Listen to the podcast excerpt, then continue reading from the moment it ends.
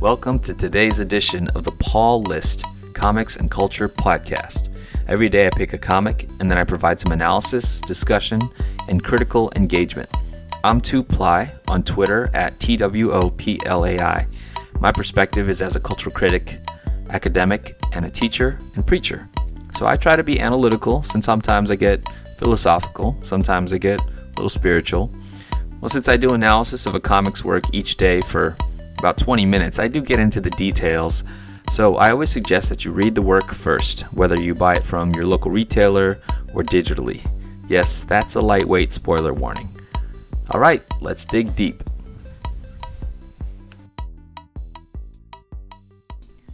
Today is Wednesday, July 13th. 2016. Um, today is our Wide World of Comics Wednesday, and um, I'll talk at the end of this about the pull list, my pull list for the new comic book day. But today, our focus book is uh, Astro Boy. The um, collection I'm referring to are the series is the series of omnibuses, omnibi, that um, Dark Horse has been putting out for the last few years, and uh, just recently released Volume Four.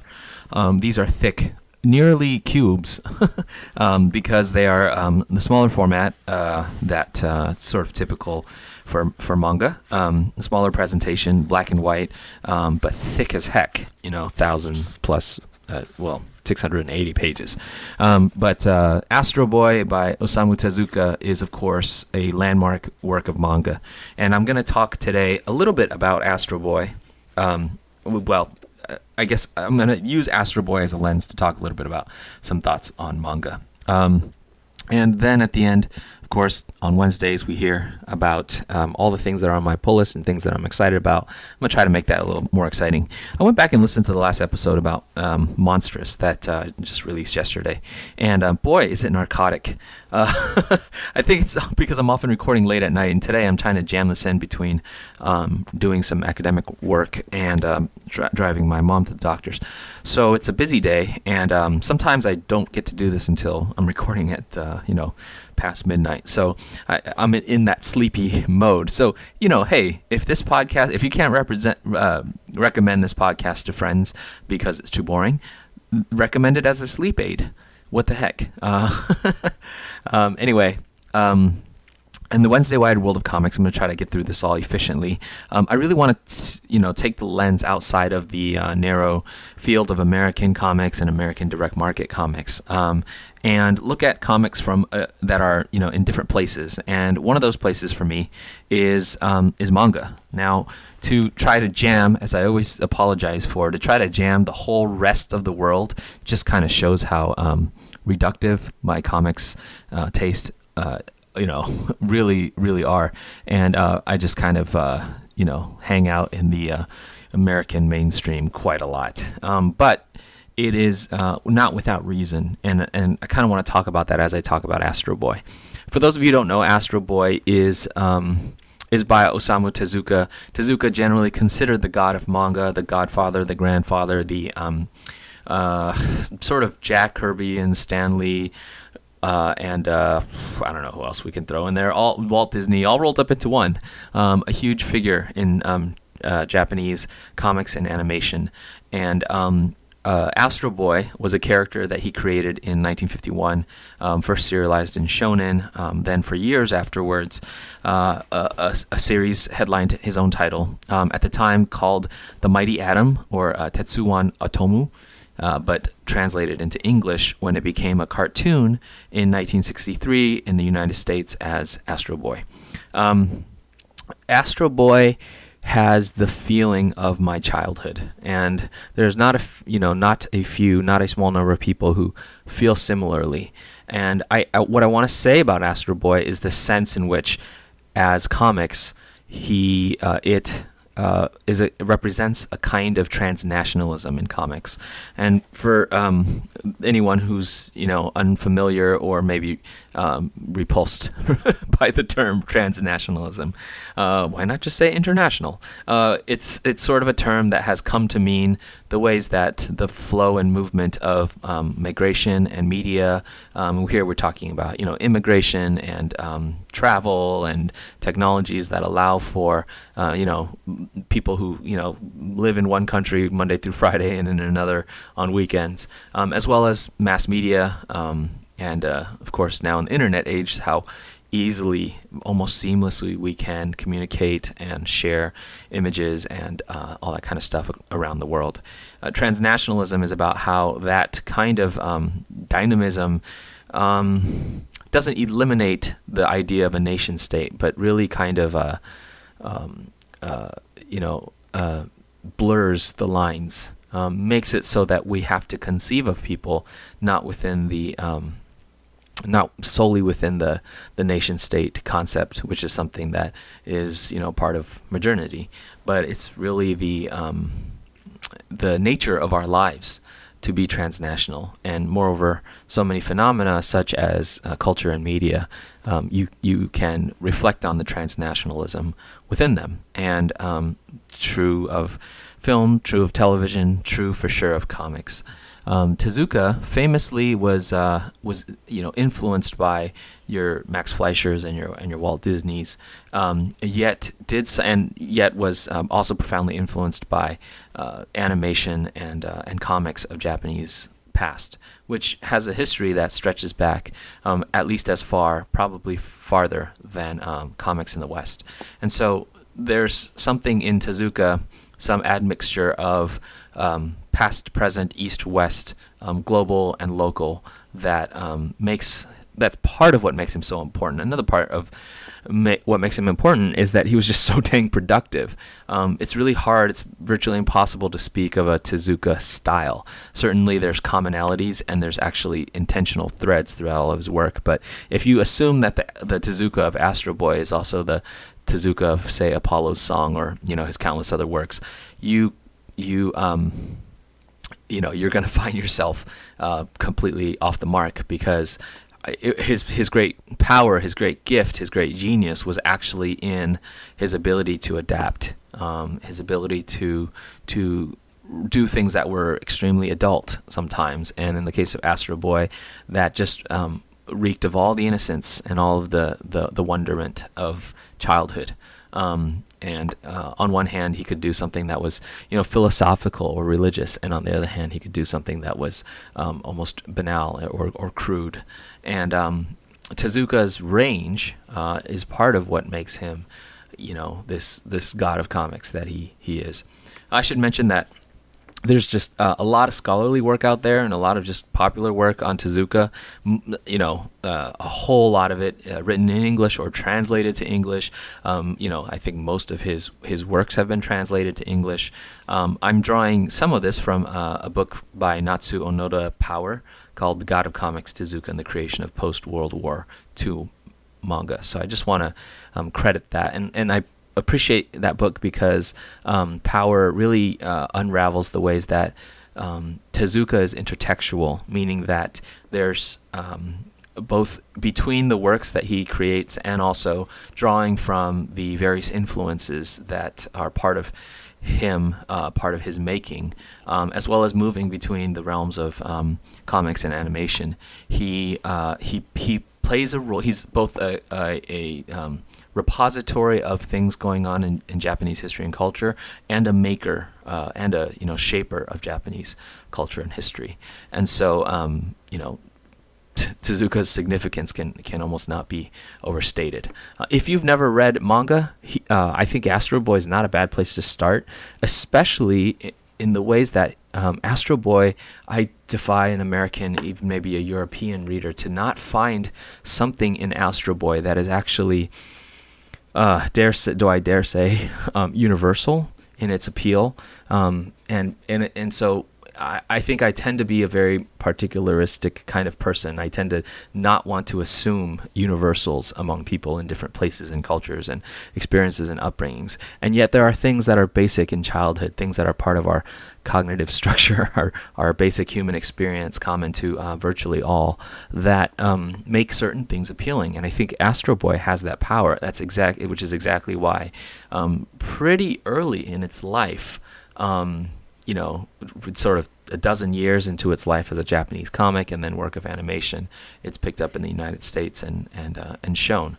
Now, as a kid, um, and here's uh, maybe a little autobiographical to sort of make a point about manga and about um, well about something I mentioned yesterday when I was talking about Monstress. I talked about how it's a little um, cheap. No, that's too harsh. It's a little too easy for us to just kind of dis- discuss works as being somehow hybrid of East and West. I think it's you know hybridity is a is um, is a concept near and dear. It's a move. It's a heuristic. Whatever. It's something near and dear to me.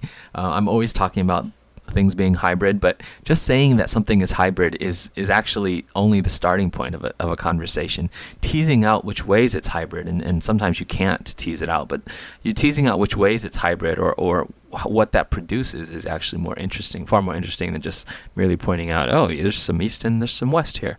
And so, um, you know, um, what was I saying? I think that Astro Boy reflects a kind of hybridity that um, has this very strong uh, universal appeal, so that you know you you know many of us live in existence in a very transnational cultural um, sphere. Even those of us who are quite sheltered in some sense, or people might judge us as as being sheltered.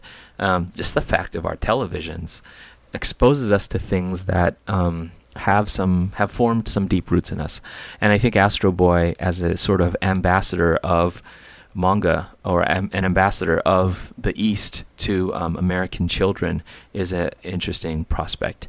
Um, all right, so um, as I said, Astro Boy is. Uh, uh, uh, I don't know if I said it, a robot kid. he's got two spikes in his hair. He's not wearing a shirt. He has uh, jets that um, allow him to fly. He is a robot, so he's ultra powerful. He can sense uh, p- whether people are good or bad. Um, his adventures are very sort of typical. Uh, typical's probably too too weak a word. Uh, you know, prototypical, maybe fair to say, um, adventure stories of a superhero-ish, but more like a sort of robot um, kid fantasy. Um, his origin is that uh, there's a sort of a mad scientist-ish character who, uh, or maybe he's the head of a corporation. Anyway, his Dr. Tenma, Tenma is his name, and all his origin is in this um, in this uh, Birth of Astro Boy story that's uh, reprinted in the first omnibus of this Dark Horse reprinting that's going on right now, which I highly recommend. By the way, very affordable um, and um, just I'll, I'll talk about them in a second. But um, anyway, the Birth of Astro Boy.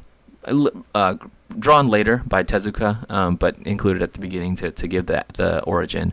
Uh, basically, Dr. Tenma's son is hit, his real life son is hit by a car, and um, sort of in his you know maniacal grief, he makes a robot son to try to replace his son. Um, and that son has you know it, that son he names Tobio, becomes Astro Boy, but um, Tobio you know, st- is programmed with whatever artificial intelligence or whatever to be like a kid, and even you know you see the flickers of happiness that first appear, um, but um, Tobio doesn't grow, and Doctor Tenma, this sort of mad um, scientist or corporate guy or whatever he is, goes crazy and uh, sells his robot son, who uh, he finds out it's actually not uh, that appealing for, for humans to buy a robot or purchase or own or use a robot uh, that's too human. People don't like that because, you know, Astro Boy is too cute. Um, anyway, eventually comes to become a uh, regular kid in an elementary school hanging out with other regular kids who uh, is also simultaneously a robot superhero uh, with adventures uh, and uh, and all that. Um, it's great fun. Um, and when I see Astro Boy, I'm taken back. Um, I'm taken back to um, times almost pre-memory for me, um, pre-consciousness almost. Um, when you know towels that my mom would use to wipe my face that you know often smelled kind of mildewy or um, you know shoes that would have the astro boy character on the side of them uh, i grew up in taiwan and uh, that's not fair i was born in taiwan I moved back and forth as a kid. Um, eventually, pretty settled in um, in the United States by late elementary school. Um, but I had uh, in my early years a very transnational existence, and there are things that I um, are a deep a deep rooted part of me that um, are from Taiwan. And uh, Taiwan, if you don't know, is is sort of you know off the coast of China, um, whether it is or it is not China or part of China is, of course, a matter of political dispute, um, but it's also right uh, south of Japan. And so the influence from Japanese culture, Japanese um, uh, media, and then, of course, uh, manga, or as we called it when we were kids, manhua, um, is quite strong. When I was a kid, they were everywhere. Um, things that were, you know, digest size to, to your Shonen Jump kinds of things would be just on the on the streets. Really, in, in, in a, you'd look in a garbage can and there'd be uh, uh, food wrappers and and manga. Um, you know, you you get on the train uh, or the bus, and you know, kids, adults, everybody is is reading it, and it's it's it was sort of everywhere. And so my my childhood, my earliest conscious memories are populated by these things uh, around the house, and um, and that sort of brings me to this moment. Now, I've been buying these as they've come out. Dark Horse releasing these Astro Boy omnibuses, and you know, they're like I said, they're sort of this weird shape, and they sit on my shelf, and they're almost this totem of um, of some recollection for me that's um, incredibly deep in my in my veins, in my blood. Um, and yet, I will admit now, I've read the first volume, and the other three sit and wait, and I almost can't bring myself to finish reading it.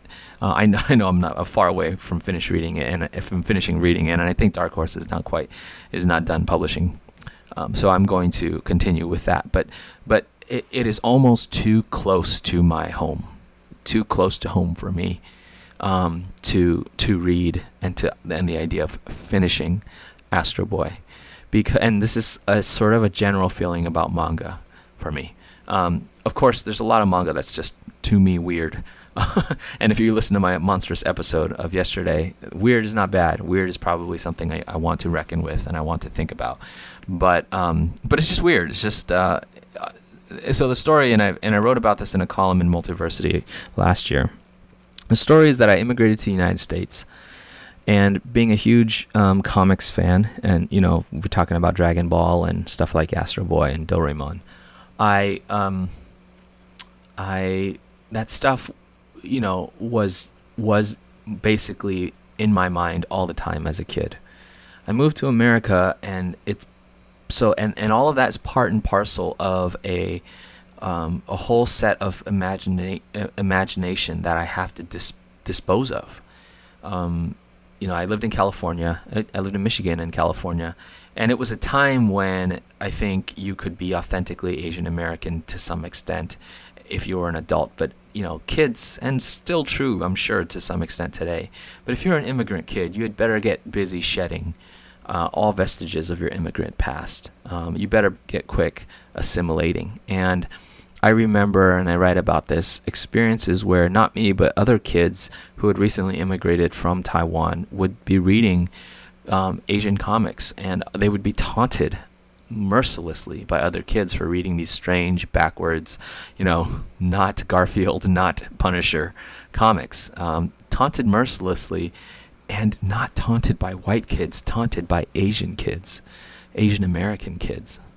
Um, and it was I think for us, and those people were my friends, and those people are are you know very now very conscious people. But it, it was a, a process for us of um, that of divorcing ourselves from something that the world around us had taught was um, was was unappealing and strange, and the internalized xenophobia um, that would cause us to reject manga, um, manhua, things like that strange, um, strange and profound.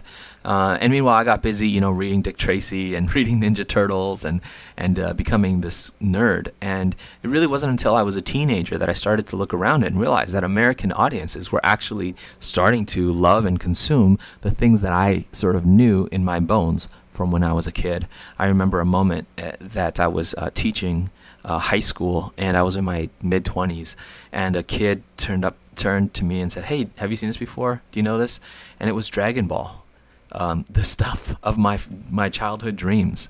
And uh, the kid was a, a, a Mexican immigrant, uh, you know, teenager who was watching and reading Dragon Ball. And uh, I remember just being blown away at that moment, realizing, wow, you know, this is a different world. Um, it was changing already when I was a kid, but it is at a different place And so I think that there's a generation of us, and I might be talking to a very small sliver of the audience right now, for whom manga is something that is too near, too close to the bone to not hold at a certain distance. Um, and when I read Astro Boy, um, and and I there's something super reassuring about the fra- framing sequences when Te- Tezuka himself comes in as a narrator, kind of enters into the comic to speak for himself. You know, he talks about the travails of animation and his frustrations with dealing with that, um, and and he's sort of talking to Astro Boy as this wizened old head. There's something that is not just reassuring to me about that person being a mangaka or a, or a manga creator. That person is my my heritage. you know, that person is my dear uncle or my grandfather um, and then but but not but separated in some sense. Um, there's there's something when I read Astro Boy in the familiarity of the the villains looking the way that they do and being motivated or unmotivated sometimes in the ways that they are, the pathos of of technology run amok and and being afraid and wondering if that technology, um, the things that we create, have now come back and uh, and recreated us. You know, that's part of the sort of post World War, um, you know, Cold War era angst that um, is a little bit underneath all this cast, uh, this Astro Boy stuff. Um, there's part of me that that you know the narrative structure, the the the storytelling, which you know my clock is telling me I can't get into once again. Uh, maybe I'll devote another episode to to manga in the future with a, a work that I can talk a little bit more uh, understanding comic style about what what's happening in manga uh, visual storytelling. Um, it just has a, has insinuated itself into my consciousness in a way that um, feels like that old uncle. Um, and so I gotta say, this is my reaction. I once visited China, and a friend of mine who was, um, you know, a white white guy, um, had gone to China for a year and to study, and it was really funny because he he he's really earnest in studying not only Chinese language but culture and, and had learned quite a lot, absorbed quite a lot. His heart was definitely there. And I remember him uh, hearing me speak Chinese, and that was very strange because we pretty much only spoke English to each other. And then he turned to me and he said, uh, "Did did you say that wrong? Like, isn't that supposed to be blah blah blah blah blah?" And it was really funny. I mean, I wasn't offended. You know, I could have been, but I wasn't offended that he was correcting my Chinese. It was a, probably a regional sort of dialect kind of difference. But the point was that um, for me, Chinese is not a subject that I learn and that I obsessively study. For me, Chinese is in my bones. And the same is true of manga, right? So I have not finished all, you know, a billion volumes of Death Note or whatever. Uh, I, I don't even know what a fruits basket is. Uh, but but when I look at manga and read manga, there is something in my bones, something that is actually so close to home that I realize that uh, subconsciously it's actually the the lenses through which I view Western comics. Um, it is a kind of norm, a kind of framework through which I judge and think about Western comics. And um, and one thing that that does is it makes me um, see the the superhero genres as you know the the deep entrenched, interesting, valuable, huge world building that they are, and then to be, you know, terribly dissatisfied at how narrow the um, concentration of um, American comics audiences is sometimes when we um, over concentrate on that that genre. So, um, boy, this is kind of. Uh, wandering. you're all, you're like, what's new? I've listened to your show before, Paul. This is what it is. Um, I I was going to say something about the intertextuality of um, the characters in uh, Tezuka's work and how you know characters who appear here appear there, and Astro Boy appears in other places, and it sort of coheres, and and also the ways that um, uh, animation styles and uh, really his frustration with animation, his his his discoveries and his frustration with the animation process of bringing Astro Boy to um, to weekly cartoons, daily cartoons, um, reflects some differences between manga and anime. Well, I'll have to save that for another day. I have to hit the road. Um, I haven't talked about the pull list yet. I'll probably record that separately and add that on here. Um, suffice it to say, uh, if you are a manga reader, uh, you probably already know Tezuka and you may have read Astro Boy already. If you haven't, um, these Dark Horse uh, Omnibuy are worth picking up. They can be gotten for a super, super good price. um, and they're just fun. And I am both fearing the day I finish them and also can't wait until I have the leisure to read and then probably in a weird way um, in a way that that doesn't happen to me with Neil Gaiman or with um, Brian K. Vaughan or, or whatever American, you know, great American comics. In a weird way, it will speak to a core of, of me, and uh, and I love that. Um, that is uh, wonderful. So um, yeah, so I'm gonna cut it here, and uh, we'll we'll go to talking about the pull list. I'm probably gonna do that on the road. All right.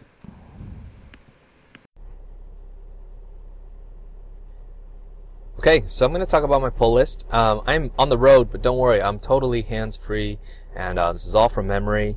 Um, I listened to the last time that I did my pull list, and I realized that probably there's nothing worse for a podcast than to um, listen to a, a, person enumerating things that he's going to buy.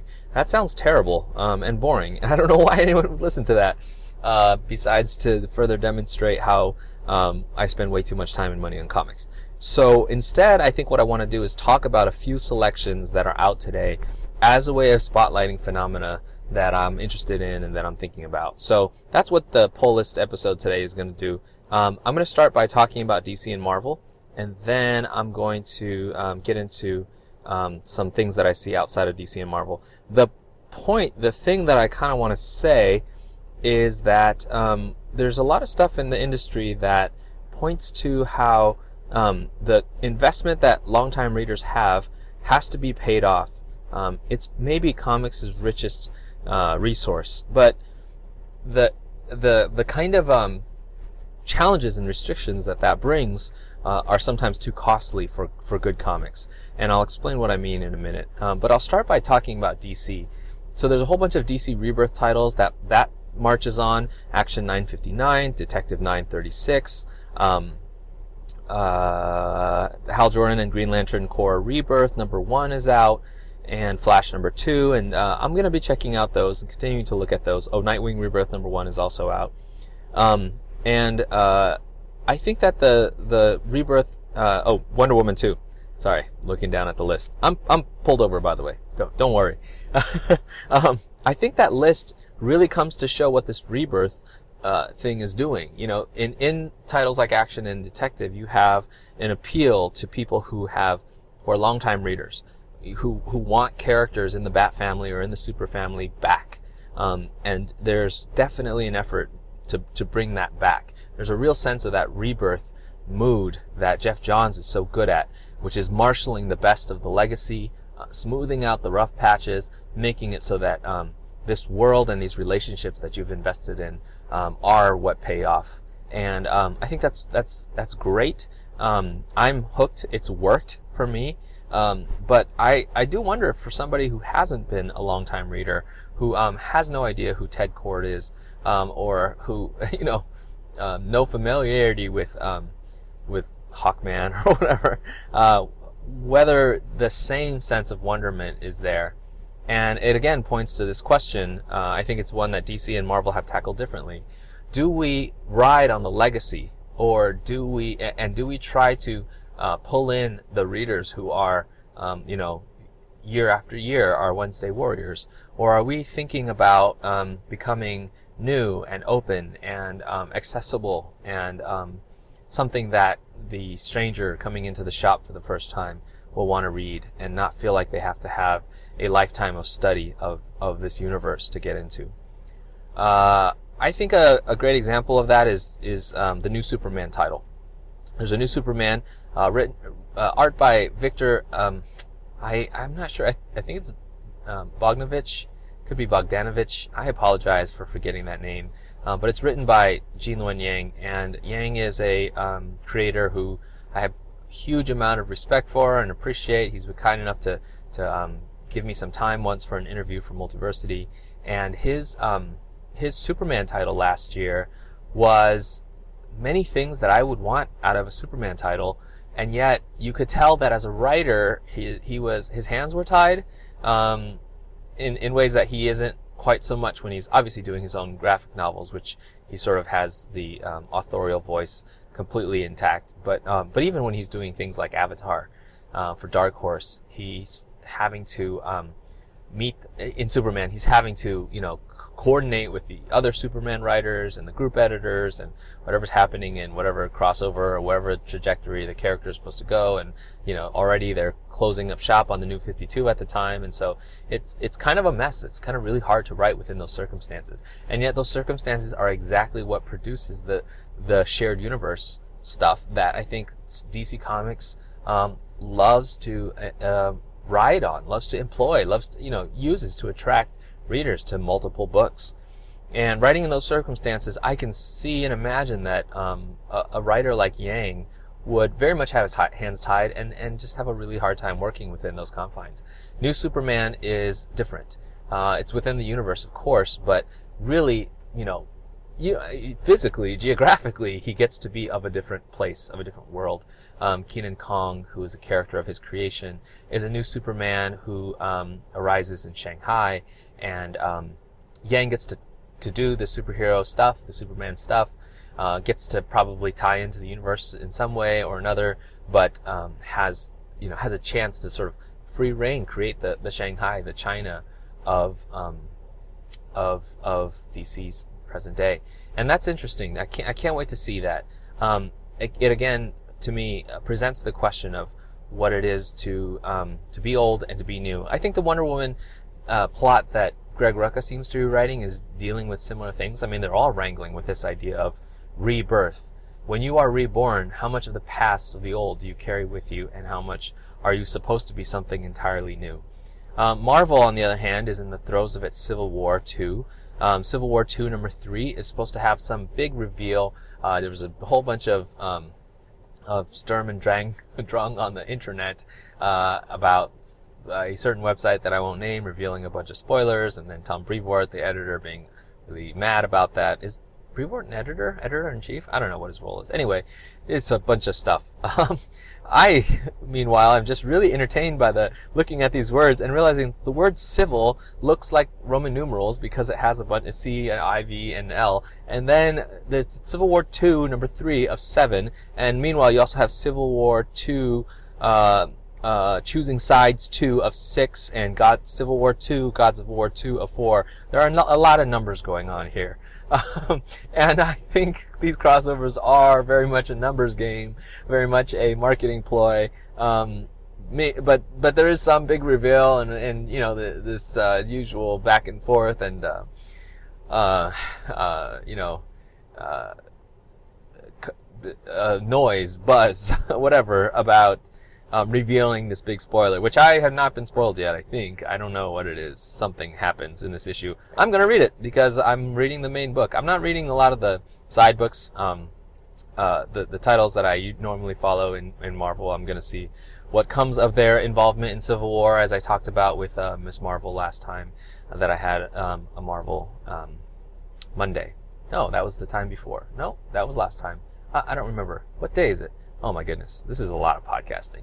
Uh, anyway, another title that's out is actually the trade paperback of um, Spider Women, which I, I I think involves Spider Woman, uh, Silk, and if I'm not mistaken, Spider Gwen, which is I know she's in a different universe, so I'm not sure how exactly they tied it in. I'm, I'm sure there's a way. They've found a way. Um, but anyway, I like all those titles individually, but anytime you have a crossover across multiple titles, I always end up missing on one of them. So I just kind of wait until they collect it. And So I'm going to look at Spider Woman. I like the creators involved. I like the characters. That's been good. Um, Power Man and Iron Fist number six, as I talked about in the last time that I talked about that title, I like. So I'm going to be there. Um, oh, and I forgot. Um, Vision number nine is out, and so with Vision nine out, and then Sheriff of Babylon over at DC Vertigo out, um, this is a big Tom King week, and Tom King is a writer who's like you know very much exploding on the scene. He's writing Batman now, uh, the biggest book of all. He's writing this Vision book, which is just um, a super intriguing, very different kind of Marvel book. Um, he wrote the Omega Man. He's writing um, the oh, Sheriff of Babylon, um, which if you haven't been following that, you know he worked he uh, with artist Mitch Gerads are telling this complex narrative about um, the not very simple things that are going on in Baghdad post uh, war uh, during the war, right after the war, or whatever, and this CIA trainer. Um, it's it's very complex storytelling and um, very intriguing, and the art is is wonderful to look at. And that's an example of um, what Vertigo does, which is to not be bound by trying to be part of this big superhero universe and able to give the, the creator the freedom to tell a story. And uh, with that, you know, Tom King is doing, I think, a great job with Vision, um, this weird book in the, that's still in universe. Um, with Marvel, and then doing a great job with Batman, which is a very in-universe book, a very pivotal book, um, and uh, and so on. But but Sheriff of Babylon is his baby. In a u- recent interview with John Siuntres on Word Balloon, another podcast, he talked about um, Sheriff of Babylon being a novel that he wrote that uh, was sort of ignored, um, and then he eventually came to. Uh, uh, uh you know, write it as comics, and um, kind of could have gone both ways actually with it. Um, ended up loving it as comics, but this is his, you know, the one that you could tell is near and dear to his heart and also to his own experience. I think he worked in the CIA um, at the time as well. So, um, vision number nine, I'm going to look at again. Vision is this is this title where you gave Tom King a bit of freedom. Uh, he he I think pitched it, and then they came back with something else, and he came up with his own thing. But he's just brought a very original and very unique take to that book. Can you have space enough for your creators to bring something very original, or do you have their hands tied by needing to conform and fit with the larger world? Um, that I think is a question that haunts the superhero because the the the you know the the brilliant, awesome side of these big universes is how much you can expect things to overlap and and um, things to have stakes and consequences across titles. It's also what really makes it frustrating sometimes to read them. Um, on the other hand, you know, you have uh, books from Image and from Dark Horse where the independence of either a little pocket universe or of the books altogether um, allows for the kind of freedom of storytelling that makes something intriguing. Uh, at the same time, um, I think something to say about Image. It's been experiencing. There's been, uh, you know, I've heard a little bit of talk lately about whether or not Image um, has lost steam. That two years ago they were sort of riding high with um, book after book in the sort of in the wake of Saga, I think, and others um, that were winning awards, getting acclaim, uh, doing something great. And I think Image has, uh, of late, started to, I don't know, burn out its own candle. Um, you know, uh, this week you have uh, books that I'm picking up include Birthright 17.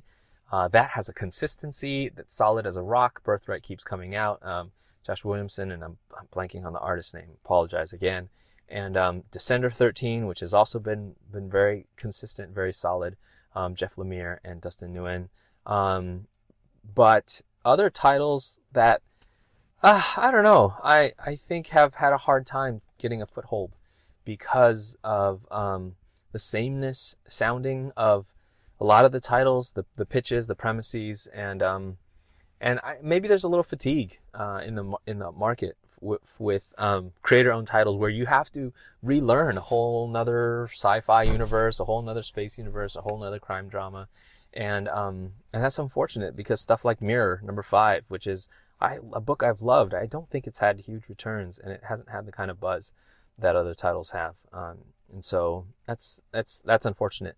But I do think that it is again creators working with um, uh, their own universe, building a story towards something that they have an intent toward, and that is um, exciting to behold but doesn't actually can't sort of have the mutually sustaining payoff that these other big superhero universes can um, can take advantage of. So um, in Dark Horse, um, I am going to read Harrow. I'm I'm going to pick up Harrow County in trade, but issue 14 is out. Um, Bunn and Tyler Crook, I think, is still on art. Um, that's supposed to be a really good book, but I just I need to get in a special mood to read anything horror um, in that genre. Um, a, a, new Usagi Yojimbo trade is coming out. Um, Abe Sapien, which I'm going to eventually read when it's collected too, is coming out too. And uh, The Wicked and the Divine, which I am going to confess I don't like Wicked and Divine. I know that's sacrilege. Um, I like image books. I like Gillen, Mc- and McKelvey a lot. Um, I liked Young Avengers a lot. I actually even like Phonogram, as weird as it was. Not weird, just esoteric for those of us not in that particular world. Wicked and Divine just uh, never, grabbed me. I've given it my best shot. I've read all three trades, and I just, I've even given it away as gifts because I know it's cool, and I'm just not cool enough for it. I think. Um, yeah. Um, from other publishers, Bloodshot Reborn 15, which is one of the Valiant titles that I have enjoyed. Um, this one uh, also written by Jeff Lemire, um, art by Mico uh, Sorean. I think that's how. I think that's the name. I, I might have that wrong. Um, that's been a book worth checking out. Um, and um, look, oh, Goldie Vance, number four of four, Boom Studios. Man, talk about you know doing something different. That's just fun. It's appealing all ages.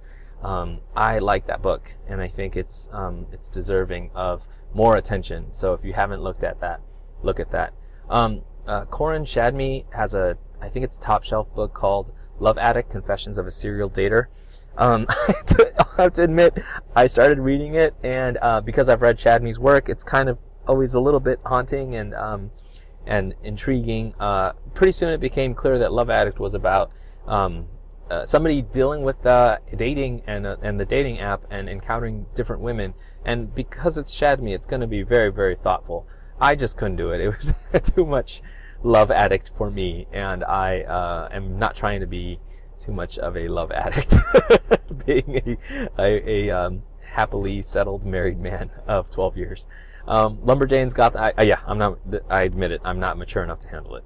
That is uh, my problem.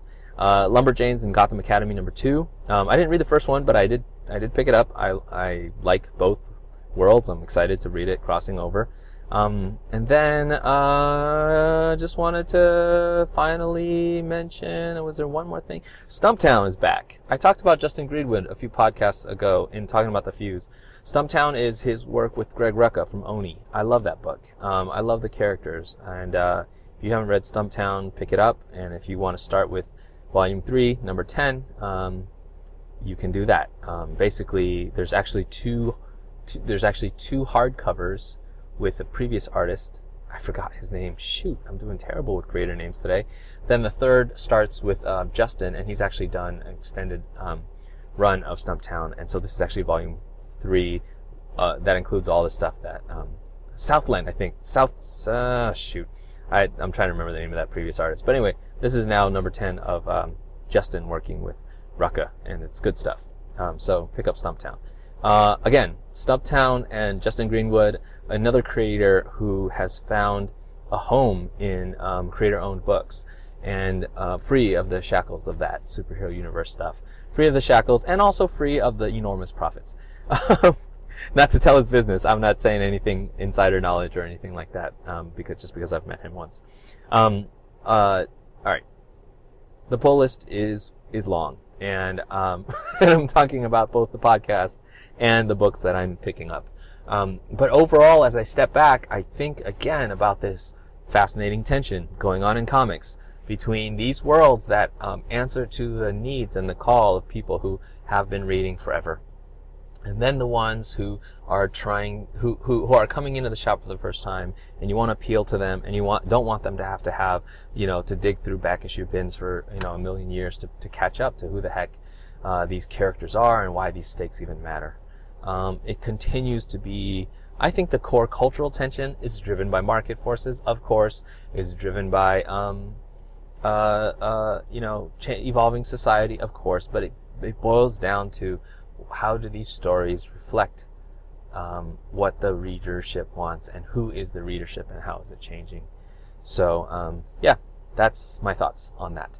Oh, one book I didn't talk about, Tales of the Batman by Alan Brennert. Um, Tales of the Batman are a bunch of hardcovers that have been coming out spotlighting the Batman work of a particular creator. There's been a Norm Breyfogle, a Carmine Infantino, a Len, Len Wein, and there's a new one um, out today by Alan Brennert. And if you um, don't know who that is, I recommend the uh, Robots from Tomorrow podcast that I've mentioned before, um, where Greg and Mike talk about books. And on this on, on Monday they had a pull list episode, and Greg kind of waxed poetic about um, Alan Brennert. And I think that book, I pre-ordered the book, but I'm super excited about it now um, after hearing Greg talk about Alan Brennert. So, all right, so that's my pull list for the new comic book day of July 13th.